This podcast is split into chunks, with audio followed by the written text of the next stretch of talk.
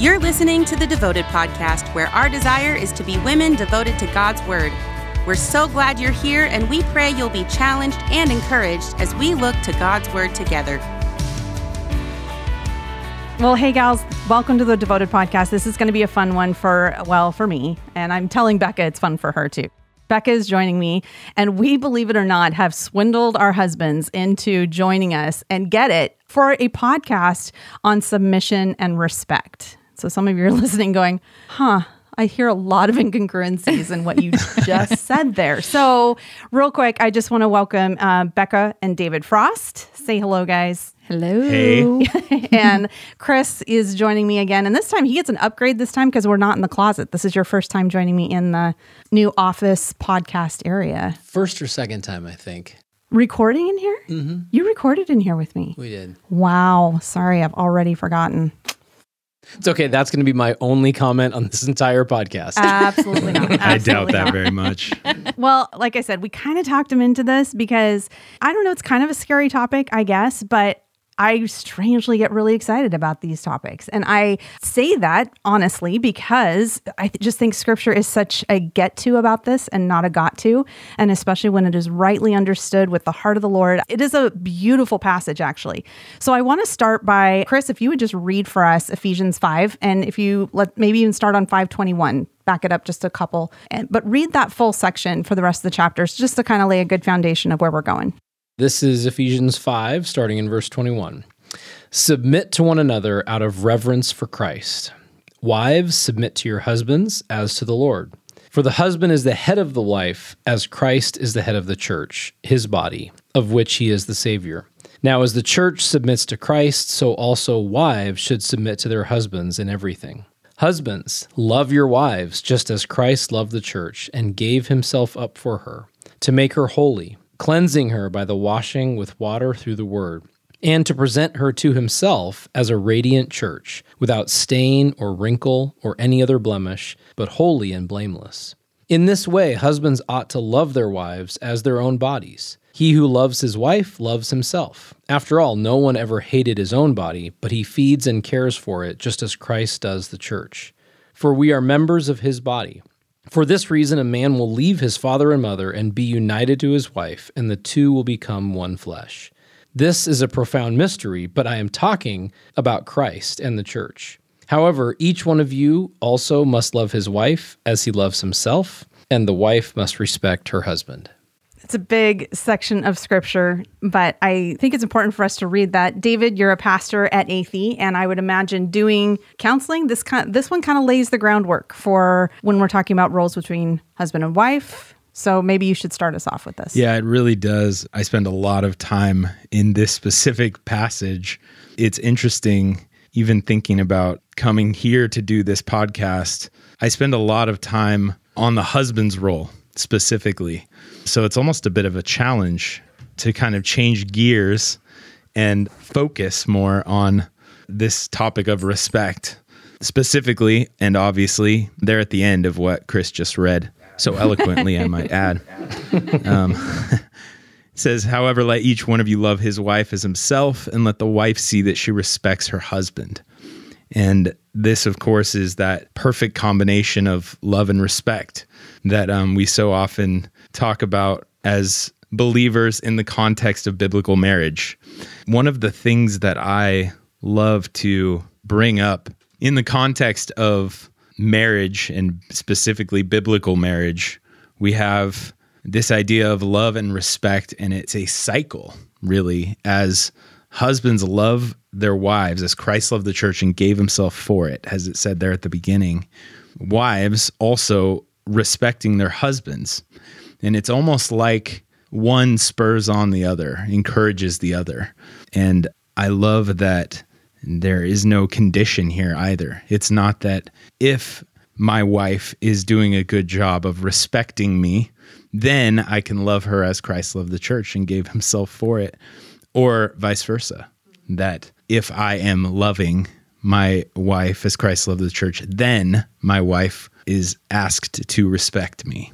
It's this idea of being like Christ, loving each other as Jesus, but specifically love and respect in this idea of, of marriage and the roles.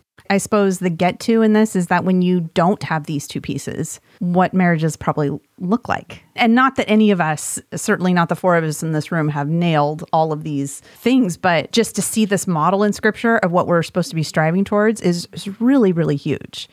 I love one of the things that Spurgeon says. He says, marriage is not all sugar. and that is, you know, there, but there is a lot of sugar that goes with it too. But he also says, grace in the heart will keep away most of the sours.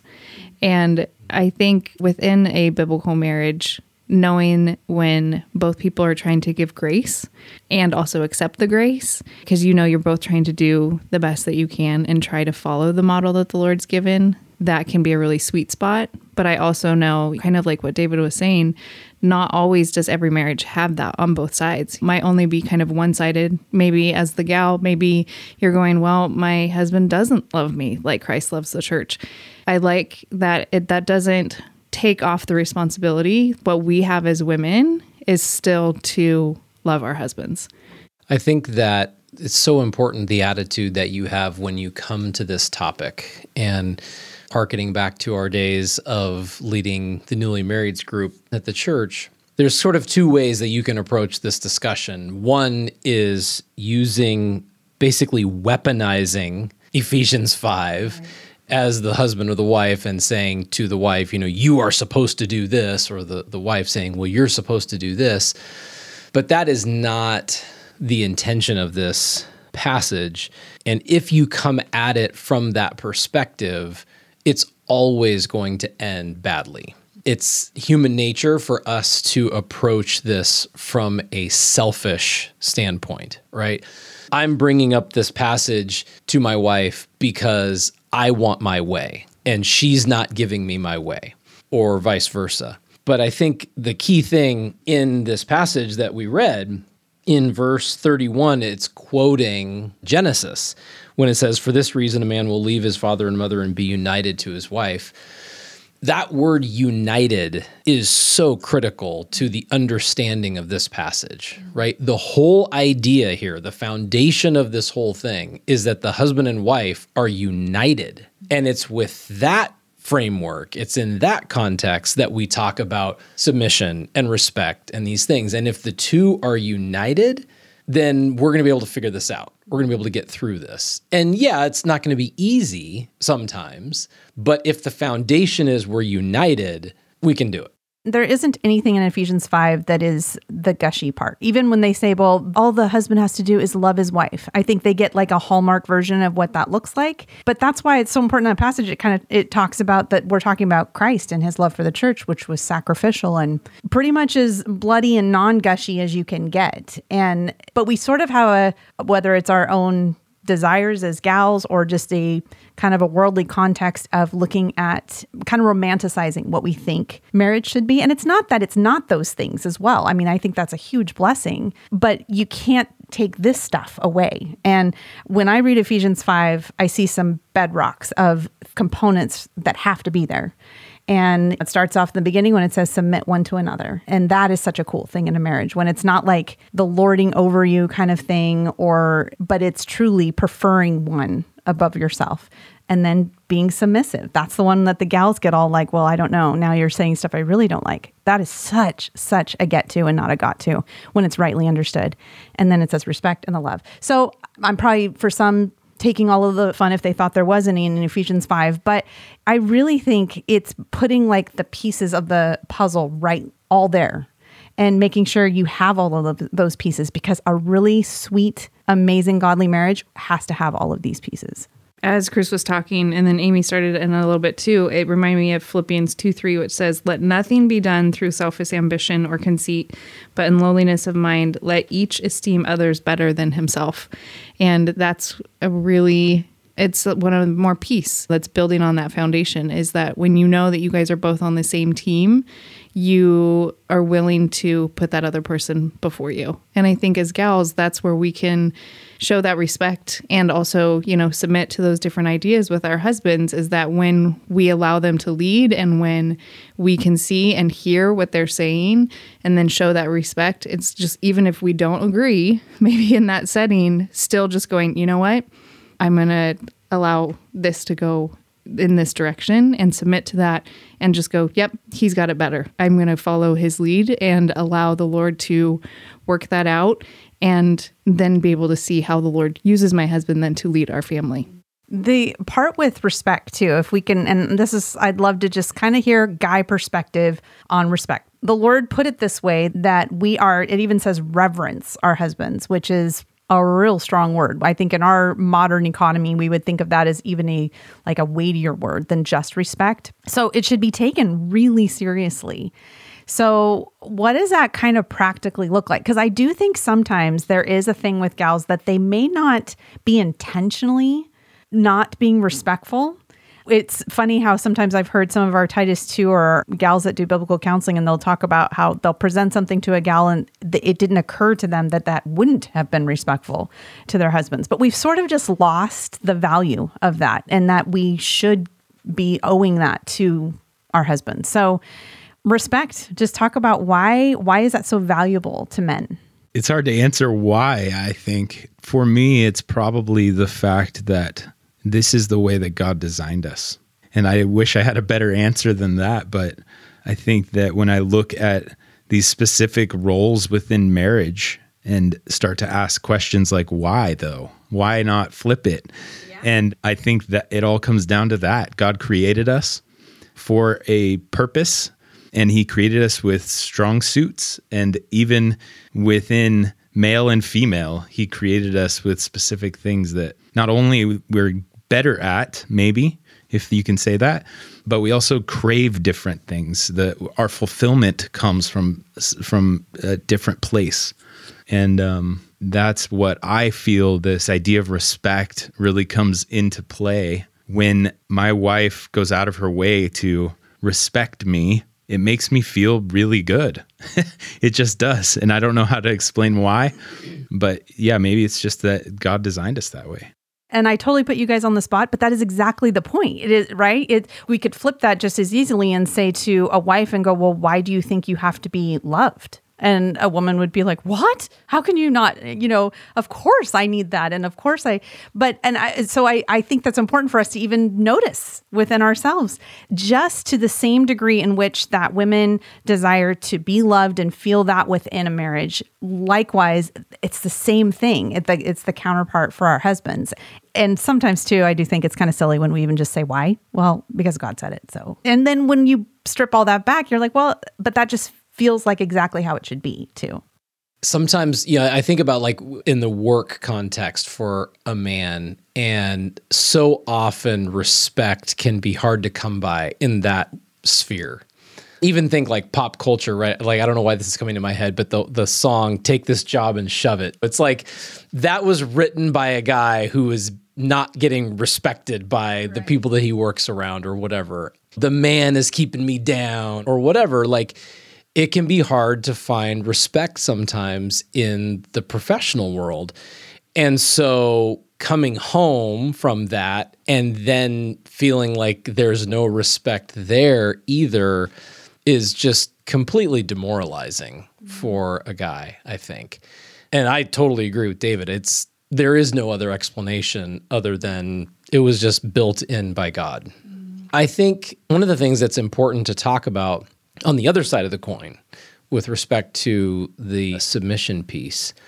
And this is something that I remember talking to the husbands about is the whole submission thing is not the husband's trump card, right? Like, well, I'm slapping this down because you're supposed to do it and this is what I want. Like the the right attitude there ought to be honey, I am convinced that this is what the Lord wants us to do. This is not what I want, and therefore you will submit to me, woman, right? This is the the Lord has made it clear to me that this is what we are supposed to do.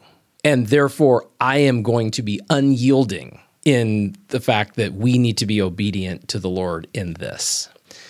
That's a hard conversation to have but as the guy, if you're coming to that conversation from the place of, this is the Lord bringing this to me, this is not just, I want this, and therefore we're going to do it, it totally changes the conversation. Mm-hmm. And so it's a warning to the guy like, you need to check your own heart in this. Is this something out of your flesh that you just selfishly are wanting and you're throwing down the Ephesians 5 trump card? Or is this an act of obedience to what the Lord has called you and your family to?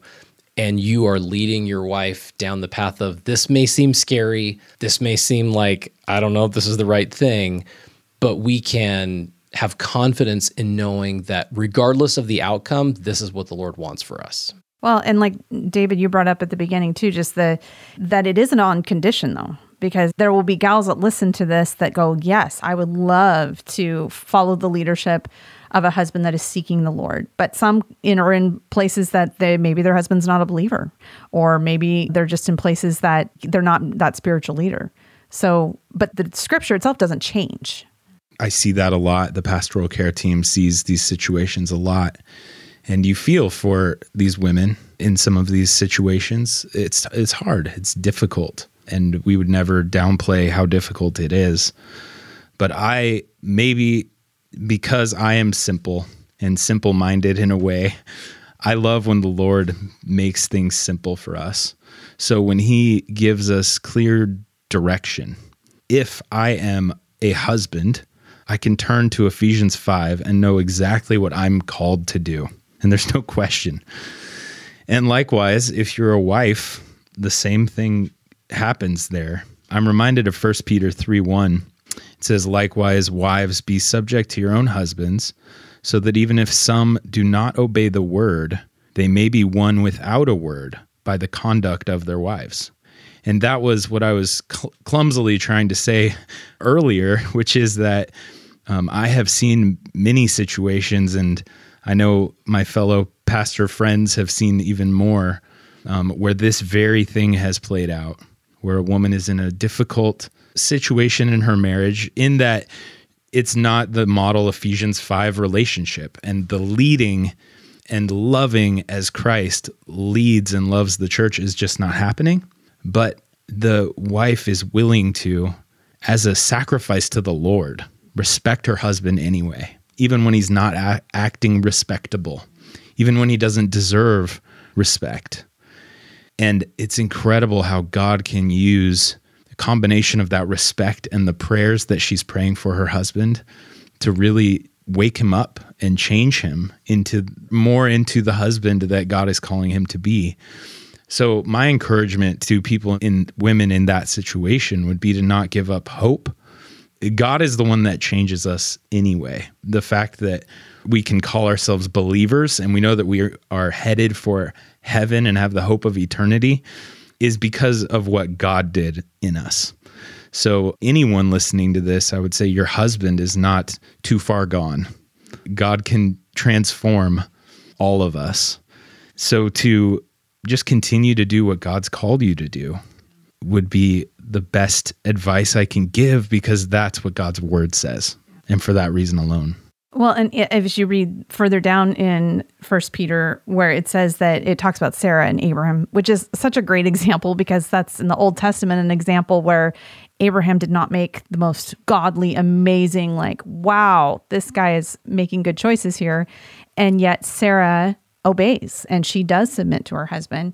But I love this line that uh, First Peter has where it says that she did not fear that which was frightening. And it's just so cool because gals, you can be in situations that might be scary. And scripture says that. Like it's not telling you don't that you're there you're not in situations that you could be frightened by, but it's saying that to not be frightened. Don't you don't have to be fearful of those things because you're you're doing something as unto the Lord and he always takes care of his people. So I love that encouragement that it has as you can keep reading all of that. One of the things that I love about that example that you brought up with Abraham and Sarah is the Lord hugely blessed Abraham as a result of Sarah's decision to submit to him even though he was completely in the wrong and not being a loving husband in the least, when they were kicked out of the land, when Pharaoh figured out what was going on, like he gave them all kinds of material wealth on the way out. And it's clear when you read that passage the reason that happened was because of whatever took place between Pharaoh and the Lord, right? The Lord stepped in and protected Sarah. And whatever he said to Pharaoh, whatever that interaction looked like, Pharaoh was freaked out and immediately set things right and gave them tons of blessing. And that set Abraham and Sarah on a different course, like materially a different course in their life. And arguably, you could draw it all back to Sarah choosing to submit to Abraham in that crazy situation. I just like that it in verse 22 it does say as unto the Lord. And I think that's the thing that we keep circling back is that it's not how am I doing this to get ahead with my husband or the husband get ahead with his wife, but it's it's another act of serving the Lord. And it when it comes down to the end of it, it's when we're standing before the Lord, we're going, Did I do this to get myself ahead? Did I do this because I was just trying to please my husband and look good in his eyes? Or was I doing this as an act as unto the Lord? And it's within marriage, we have daily choices to make sacrifices to the Lord. But also at the same time, there's a sweet blessing that comes within the marriage. I get to spend my days with my best friend, you know, like, and we get to, he can be that encouragement to me. If there's times that I can be an encouragement to him, like just keeping things centered on the Lord. And I love that it's that, you know, that three cord as we get pulled tighter together. But again, it's because of the Lord. It's nothing that I'm doing and it's nothing that he's doing. It's what the Lord is doing within us. So I want to sh- shift gears just a little bit because there's another component that I think sometimes doesn't get talked about when it comes to respect and submission within marriage because the marriage part very important and how that is going with husband and wife, mom and dad is very key. But mom and dad, this is the part that I think sometimes we forget that we're also training and teaching kiddos on whether it's girls, you're teaching them how to be submissive and actually respectful, how to acknowledge the authority within the household. I think that is huge. And but also with boys too. You know, we have boys and teaching them to receive respect, what that should look like, how not using the trump card with their so-called authority in because they're not married yet, you know. But what would you guys say as far as that part goes? Because I don't know, that's not something that you necessarily there's not a checklist to go, did you make sure you taught your kids this and this? But I, I do wonder sometimes if it isn't something we need to pause and be a little more intentional about how we're doing modeling it or teaching it. I don't know. Well, one of the things that I would say, and I think this goes for parenting in general, sometimes it can feel like it is a constant state of just learning from mistakes. Mm-hmm. And so the goal should be to fail well. And so, what that looks like in the specifically this topic sometimes might mean explaining to your kids, like, hey, I didn't do that real well right there. That interaction between mom and I was not a good one. And this is what needs to happen now or whatever. But, you know, recognizing that you're not always going to do it perfectly. And in the doing it wrong, there is also great opportunity to teach your kids. I think uh, it was when we were talking to Amber Carter. She's a wife of one of the pastors at Athey. And it's one of the things that she mentioned is how you can say to your kids and even model to them we should thank dad for all the hours that he put in today. You realize he's been gone all day doing all. There are so many times, and we've all, okay, I've personally failed at this where you're just so caught up in the busyness of your own day that you kind of don't stop and think about, like, oh, okay, it's actually time for me to switch this off for me. And especially when you got kids, teaching them to acknowledge that because gals, if they don't see us do it, they're not going to have that model. And it's not that we have all come from different places where maybe it wasn't modeled to us perfectly. Again, the Lord redeems and does all kinds of things, but boy, can we sure help our kids out and even the marriages they're going to have down the road by just modeling some of that. And it'll be good for your own marriage too along the way. That is actually a great point, and that's something that I have to say. I think you do an amazing job of with our boys. Sometimes I joke with you about the rose-colored glasses that you wear when you look at me, because I do think that you see the best in me all the time and and that's a really cool thing because I certainly don't see the best in me and our boys probably don't always see the best in me either but I am very grateful for the way that you accentuate the positive. I, I don't know. I remember when I heard Amber say it, but I've heard other people say it, and I think every time it almost it convicts me a little bit. Though it makes me think of the times of that I've missed opportunities to say those things. And again, gals don't feel this as like the heavy thing of like, wow, I've just done it all wrong. No, we we get a chance to start doing some things differently, and it's never too late to start. I think a big piece of for us as women is our speech. Not only our speech to our husbands, but also our speech about our husbands, because it's real popular for gals to get together and have these like husband bashing times. And it's gross, you know? Like, how encouraging would it be for a group of women to get together and for them to be the encouragement of who their husband is? my husband did this really awesome thing. This is so cool how he's leading our family. And for someone else to go, oh, I really like that he's doing that. This is what my husband's doing, and those different pieces of encouragement. David and I did young adults for many, many years together. And so obviously we had a lot of young 20 somethings watching our marriage and watching what we were doing and then they also watched us become parents and and lots of discussions though about well, they would. They always wanted to know. Well, what's his worst traits? What are the worst things? Why would I know? go there? And it was like, what? There's a pretty yeah, big list. Let's not, be honest. we don't have enough time. But it was so much more fun to be able to share about. Oh, here are the things that I respect about my husband. Here are the things that I cherish about him. And someone doesn't walk away going, oh, I know these worst things about him. No, they know the good parts about my husband, but also realizing that I might say that to lots of other people, but I also need to make sure that I'm also saying it to my husband. There's lots of things that I appreciate about him and that I cherish and that are ways that I respect him, but I also realize if I don't verbalize that to him, he might not know that. And so there, I've seen a lot of times where it's like once I do verbalize something, he's like, "Oh, you noticed that." You know, like and so I think for us as women, our words can get us in trouble, but if we choose to again, to give our words over to the Lord and realize, okay, when we're with our husband, how we can be respectful in our speech to him, but also when we're not with him, how we talk about him in other situations. And I would say also with speech, probably let's go ahead and throw in any eye rolling or any heavy sighs of like, see you guys smile because we've heard it, we know. And I again, I say that not to make us all feel like wow, I've just been the worst, but sometimes if that's you, you might need to leave the room for a second pray and do a little bit of a heart check before you come out. Because it just it's it's not it's not worth the fallout for us to just kind of let ourselves be unchecked in those things for your own marriage but then also for the for your kiddos watching those things. It's just uh, something that we don't want to go down that road so. Also another thing with kiddos is that when we to model to them obviously we've got a daughter. You guys have boys but like one of the things that i've been trying to model is that there are lots of things that i could answer when it comes to permission or you know those different things.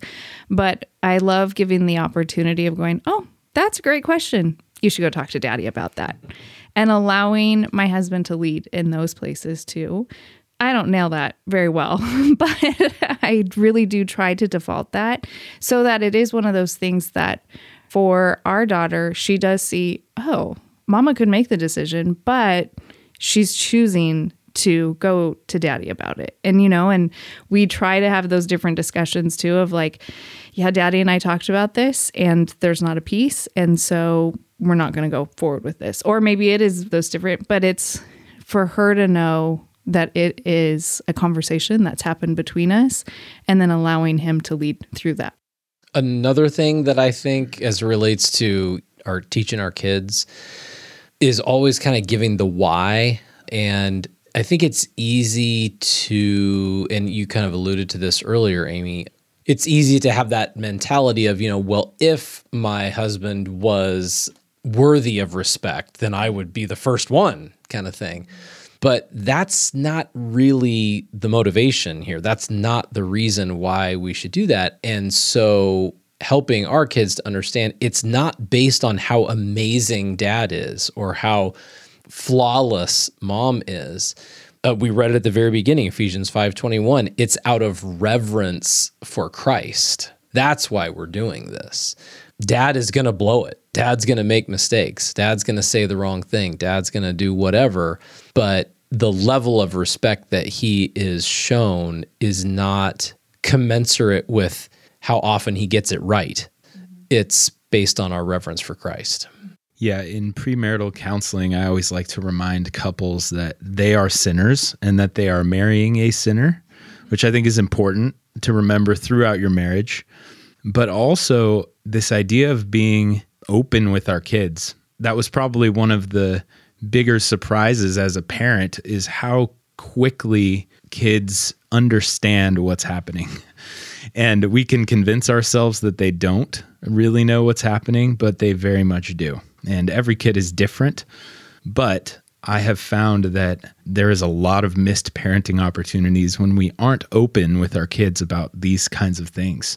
They do understand that we're not perfect, and we might want to model that we are, but that does more harm than good. So, to your point, Chris, just be open with them and honest when we make mistakes in showing respect, when we as husbands make mistakes in loving our wives, and even in communication throughout the whole family, being honest. But I was thinking about parents because that's kind of this is turning into a parenting podcast well, we're going to turn quick. to singles but- in just a second too. So hang that's good. That's good. But I was thinking about uh, parents, and Becca was talking a lot about how how a wife talks about her husband when he's not there. And I have seen at least a few times wives that have gone back to their mothers in a moment where she was maybe unhappy with her husband and shared some things that were very much how she was feeling in that moment. But then, fairly quickly, as we should as husbands and wives, found forgiveness for her husband and and reconciled, and they were good. The problem is the reputation that her husband now had from her mom's perspective, or even more so from her dad's perspective, and it's really hard to get that respect back from a parent for your spouse because you've kind of painted this picture. And even though everything's good from your perspective, they still have that picture. So I just thought that might be something to add there. That's a really great reminder. And even within Ephesians 5, when we talked about when they're, referring back to Genesis, that he will leave his uh, father and mother and cleave, be unified with his wife.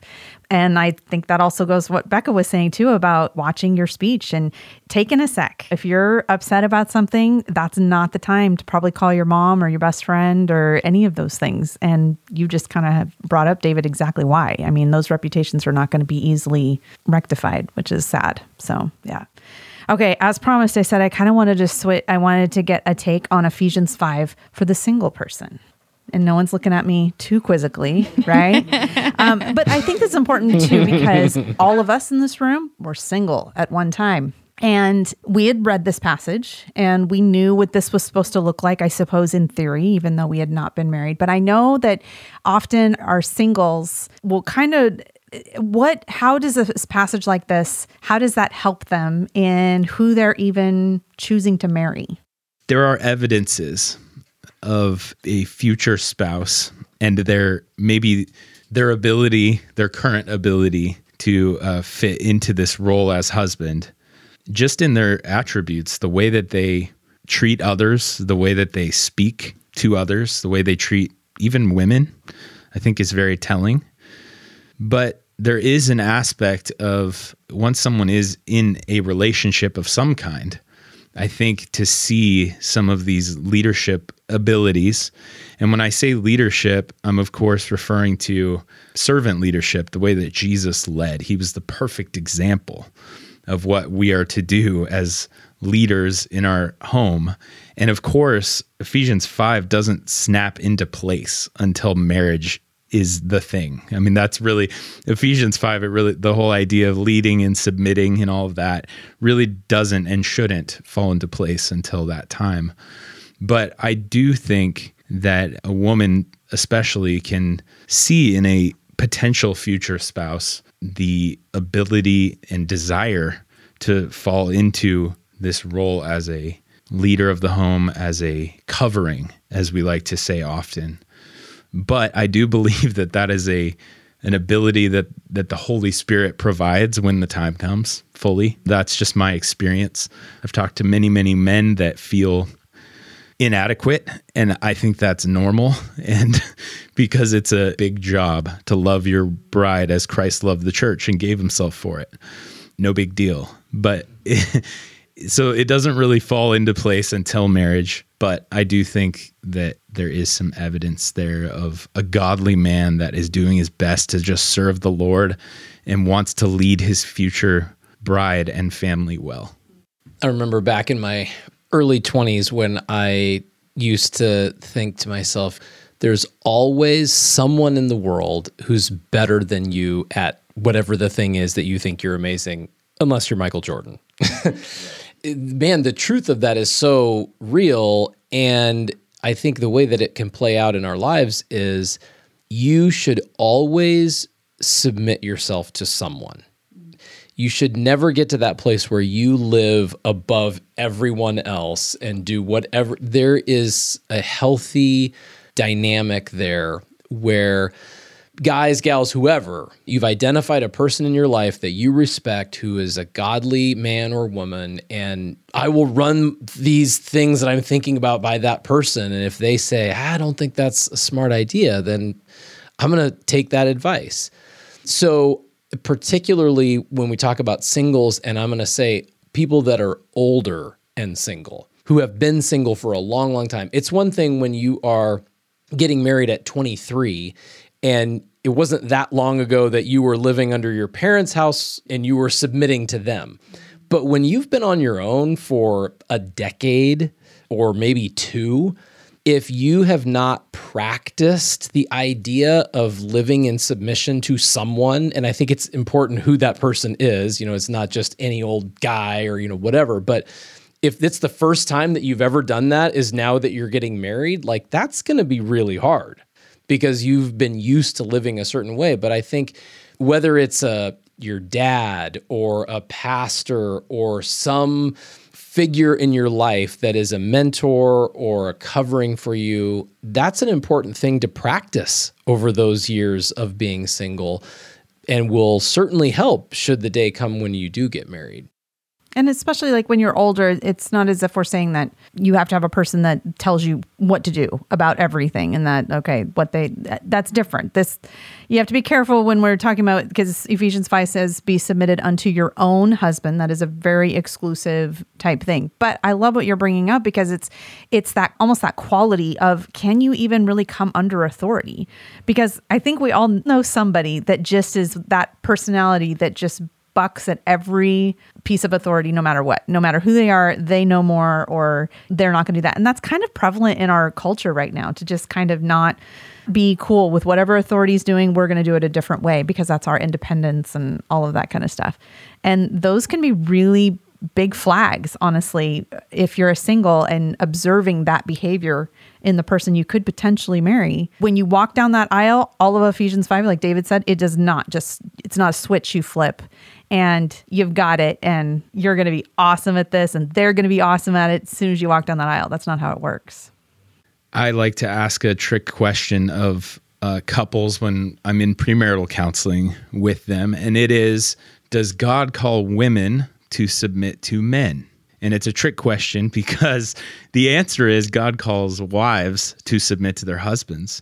He also calls men in many contexts to submit as well. We're all under the authorities given to us, the governing authorities, as the word says.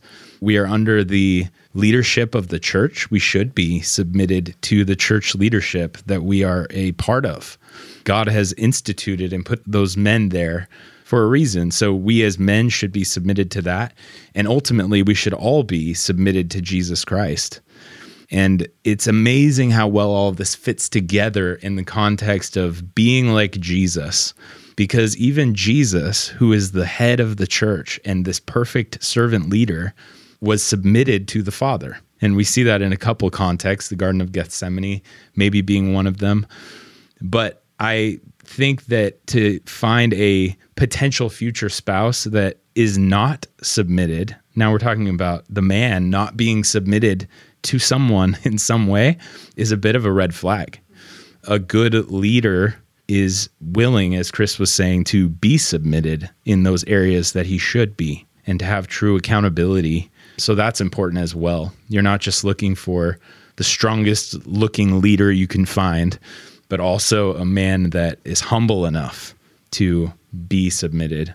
Just, you know, still thinking about those single gals, whether it's they're single because they've been single for a long time. Maybe they've been single because they graduated high school two months ago, you know, like, or it's the gals that, you know, maybe are now walking the life as a widow. They still have a place with Ephesians 5. Just because maybe you don't have a husband that's next to you, the Lord is still your husband.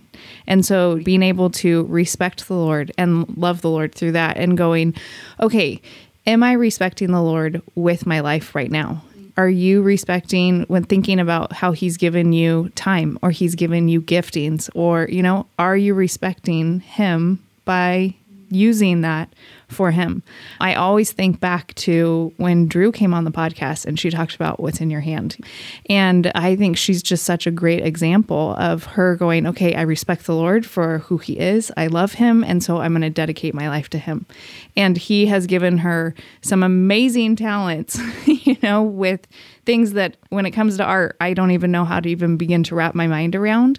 But just being able to see the blessings that she has by her submitting herself to the Lord is just such a beautiful example.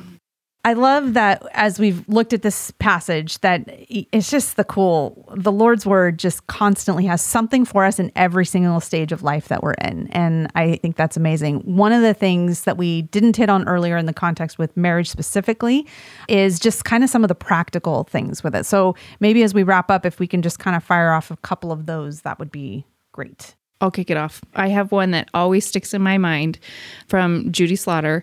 She talked about not being your husband's mother because he already has one of those. good one. And it's one of those things that you, uh, she gave the example of it's a stormy, horrible day, and your husband is walking out the door without a jacket and you let him walk out the door. And so many women go, but he's going to get wet or he's going to be cold. And she's like, no, he'll be okay. And if he does get cold or if he gets wet, he'll wear a jacket next time without you stepping in and being his mother.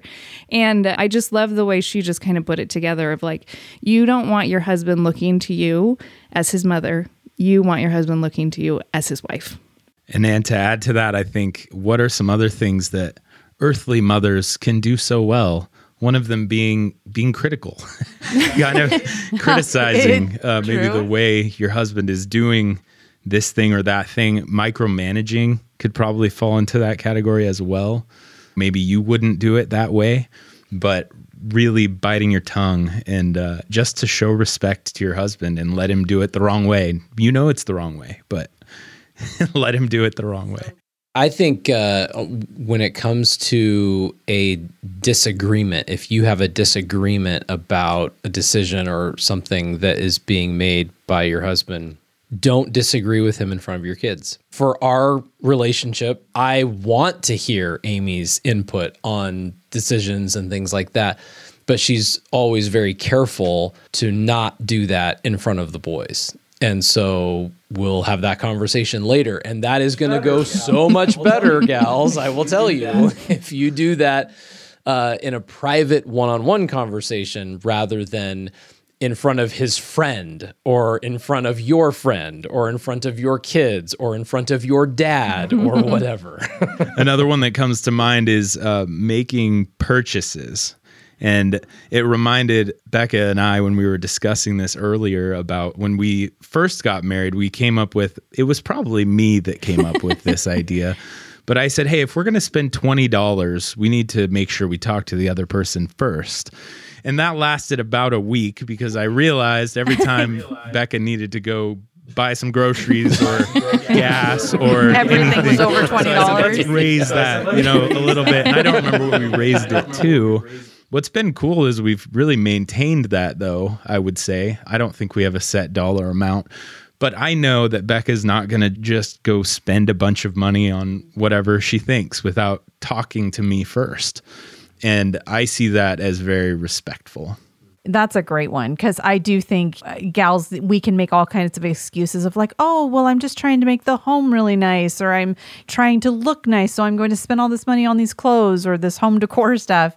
And kind of at the end of the day, that that if that's beyond what would be considered being respectful to, for your husband, that's wrong. You're just in the wrong doing that. And you got to stop making the excuses about that. So that's a great one to check in about that kind of stuff. What about recognizing efforts to lead? And there are so many ways that we as husbands are called to lead, but maybe some of the gals out there have husbands that they feel they're not leading. They might say he's not a strong leader, but looking for those areas where they are making an effort.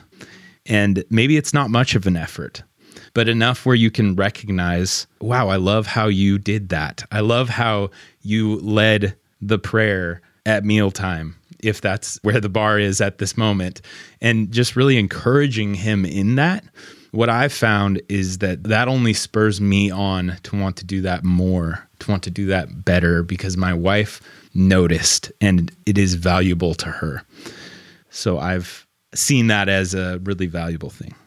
It's uh, you know, it's Proverbs 14:1 that says the wise woman builds her house and the foolish one tears it down. And it's such a great picture of actually the either the total destruction of what we're doing either with our words or whatever, but also that building up. When you're building it, it just the building gets better and stronger and bigger and we can think of that same thing in the in what we say and acknowledge in what our husbands are doing. It makes that building that much stronger, that much better. Another one I would throw out is gals, be careful about forcing your husband into a competitive situation with another guy in your life. So if we're talking about the coworker and it's, well, I was talking with so and so at my office and he thinks that we should be doing this and not this other thing. And I think that makes perfect sense to me. And I don't know why we're doing, you know, that needs to be approached really carefully. Uh, like, I'm not even sure how you would approach that in a way that's going to go well, but just know that that is going to be a very sensitive area for your husband if you start walking there. And don't do that. Don't recommend. That's good. Don't recommend. Okay, well, that was good. A lot of some practical stuff there. Hopefully, gals, there was some things that you can take and pray about. And gals, if you're married, pray about these things. Read Ephesians 5 and look at the scriptures and, and be honest with yourself. Ask yourself, how are you doing on this? And how are you coming in? How are you bringing respect into your home? How are you modeling that? And also, are you doing it just for your husband or are you doing that really as unto the Lord? Because I, I do think that that is really at the heart of what all of this is for. So, David, Becca, Chris, thank you guys for doing this with me. Thanks for having us. You have to say something. Thanks for having them so that I wasn't here by myself. Thanks for tuning in to the Devoted Podcast. We are a ministry of Athey Creek Christian Fellowship in West Linn, Oregon. For more resources or if you need prayer or encouragement, send us an email at devotedpodcast at atheycreek.com.